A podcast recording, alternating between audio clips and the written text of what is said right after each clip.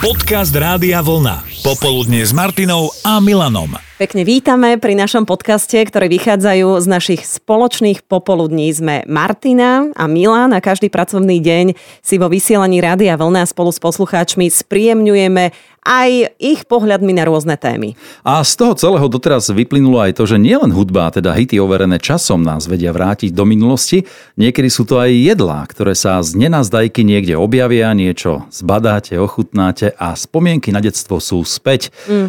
U mňa takto fungujú buchty na pare, Maťa, u teba? Mm. U mňa je to jednoznačne paradajková polievka a v kombinácii s makovými rezancami. Ako nie je naraz, ale najskôr polievka. Rozumiem tomu, že si to nedávaš naraz. Takže aj dnes, keď e, toto mám pred sebou, tak e, som v, čisto v mojom detstve. Si o 5 rokov mladšia. Mm, o, no, minimálne.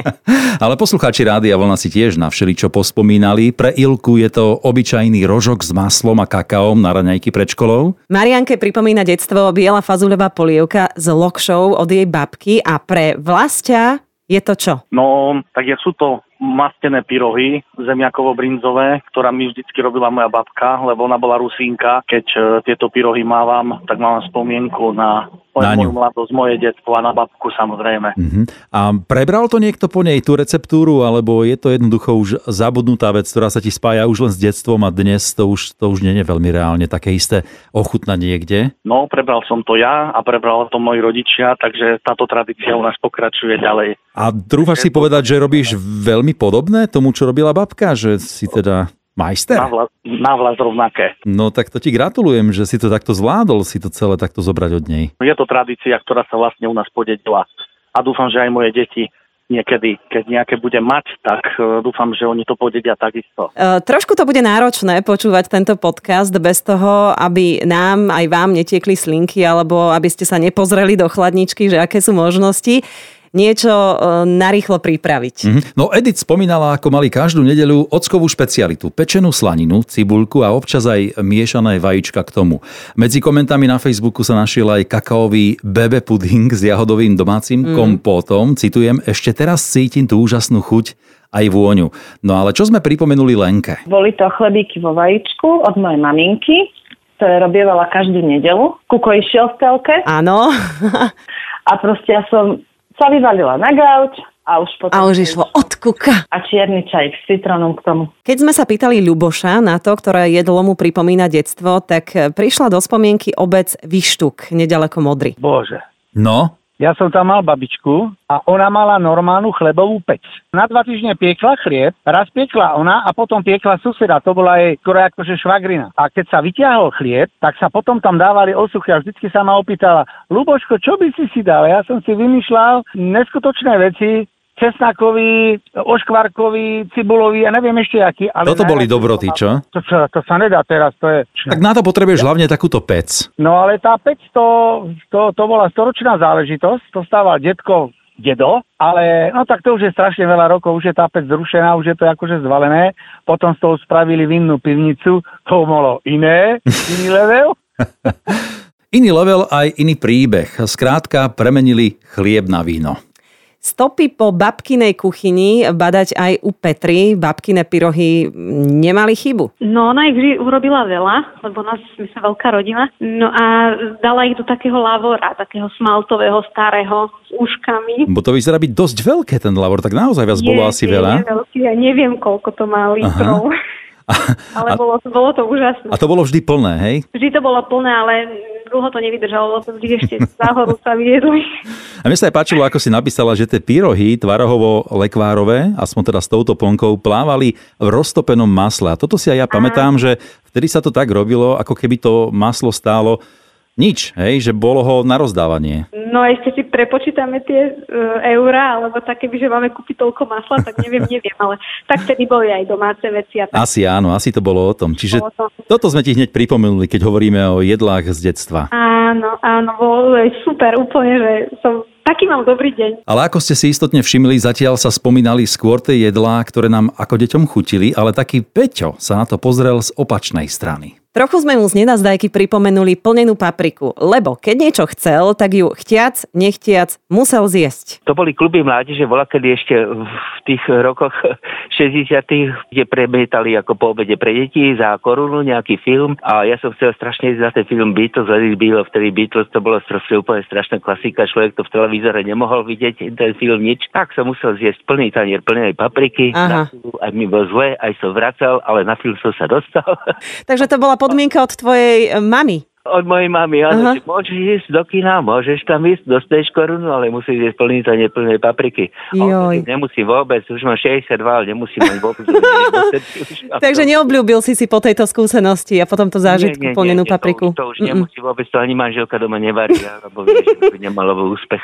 Ani za 5 korún ju nezieš. Uh, nie, vôbec. Nie. nie, nie to, to, to, už som vysporiadaný. Tak tvoja plnená paprika je môj zemiakový šalát e, bez majonézy, ten klasický s cibuľou, s takou nálievkou. Toto robil môj otec a tiež som dostala takú podmienku a odvtedy to tiež nemôžem cítiť.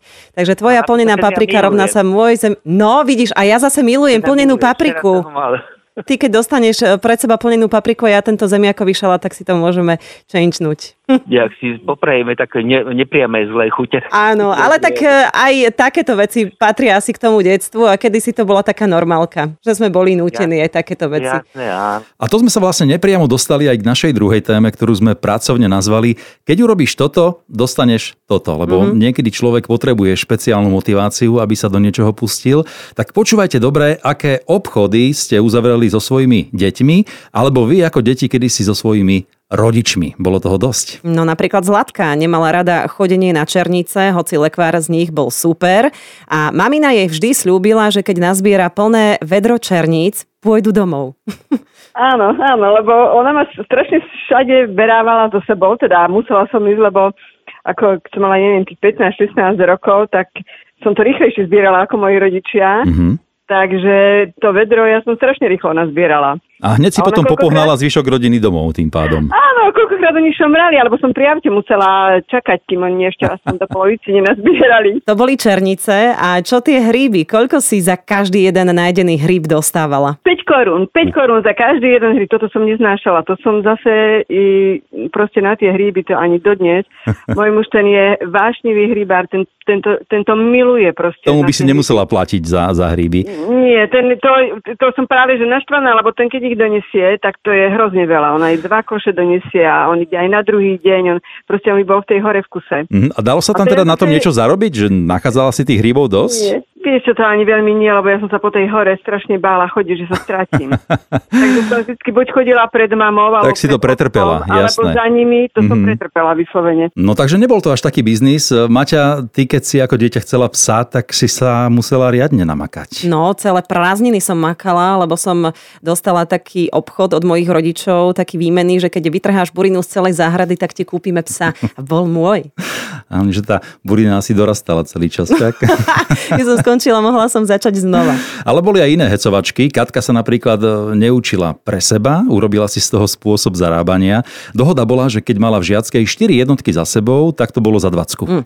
Ale žiadne prerušenie dvojkou samozrejme nesmelo byť a Peťo ten urobil takýto obchod, neobchod so svojimi rodičmi. že pokým si poupracujú a pokým spravia úlohy, tak vlastne nemusia nič iné robiť. A väčšinou to trvalo nejaké 2-3 hodinky, niekedy aj 4.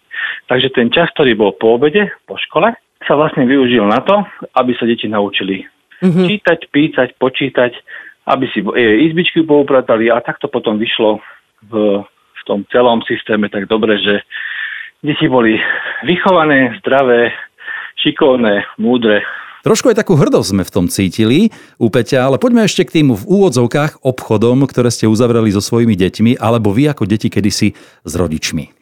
Danka z toho vyšla celkom dobre. celej duše som nenávidela kombináciu kakavo a k tomu chleba s maslom. Raz mi to nešlo dokopy. Keby ešte rožok, tak možno aj áno. Áno, áno, presne tak, alebo Vianočku, ale toto mi nejako nikdy nešlo dole krkom. Keď som to akože aspoň trošku nejako nahryzla, zjedla som kúsok s tým, že mi starší súrodenci pomohli trošičku, Mhm. mm-hmm. potajme, tak e, za odmenu som mala práve to grillované kuriatko z, z lahvodok každý pondelok, nakoľko môj otec mal vždycky pondelok voľno. Tak ťa zobral zo škôlky a keď zistil, že si zjedla kakao s chlebíkom, tak uh mohlo byť aj to kuriatko. Mohlo byť aj to kuriatko a mama bola veľmi nadšená, pretože konečne som niečo zjedla. Si predstav. Mne sa to veľmi páčilo, ako sa to grilovalo, sa to točilo na tom grille, voňalo to, takže ma to tak lákalo. A odtedy teda každý pondelok to grillované kuriatko muselo byť. Keď spomíname jedlo, Majka neznášala zemiakový šalát. Tatino jej raz tak nabral plný tanier, vedľa položil oranžovú stokorunáčku a že keď to zje, bude jej. Uh-huh. A zjedla. Zjedla a odvtedy vraj aj jedáva stále zemiakový šalát. Tak to bolo k niečomu potom.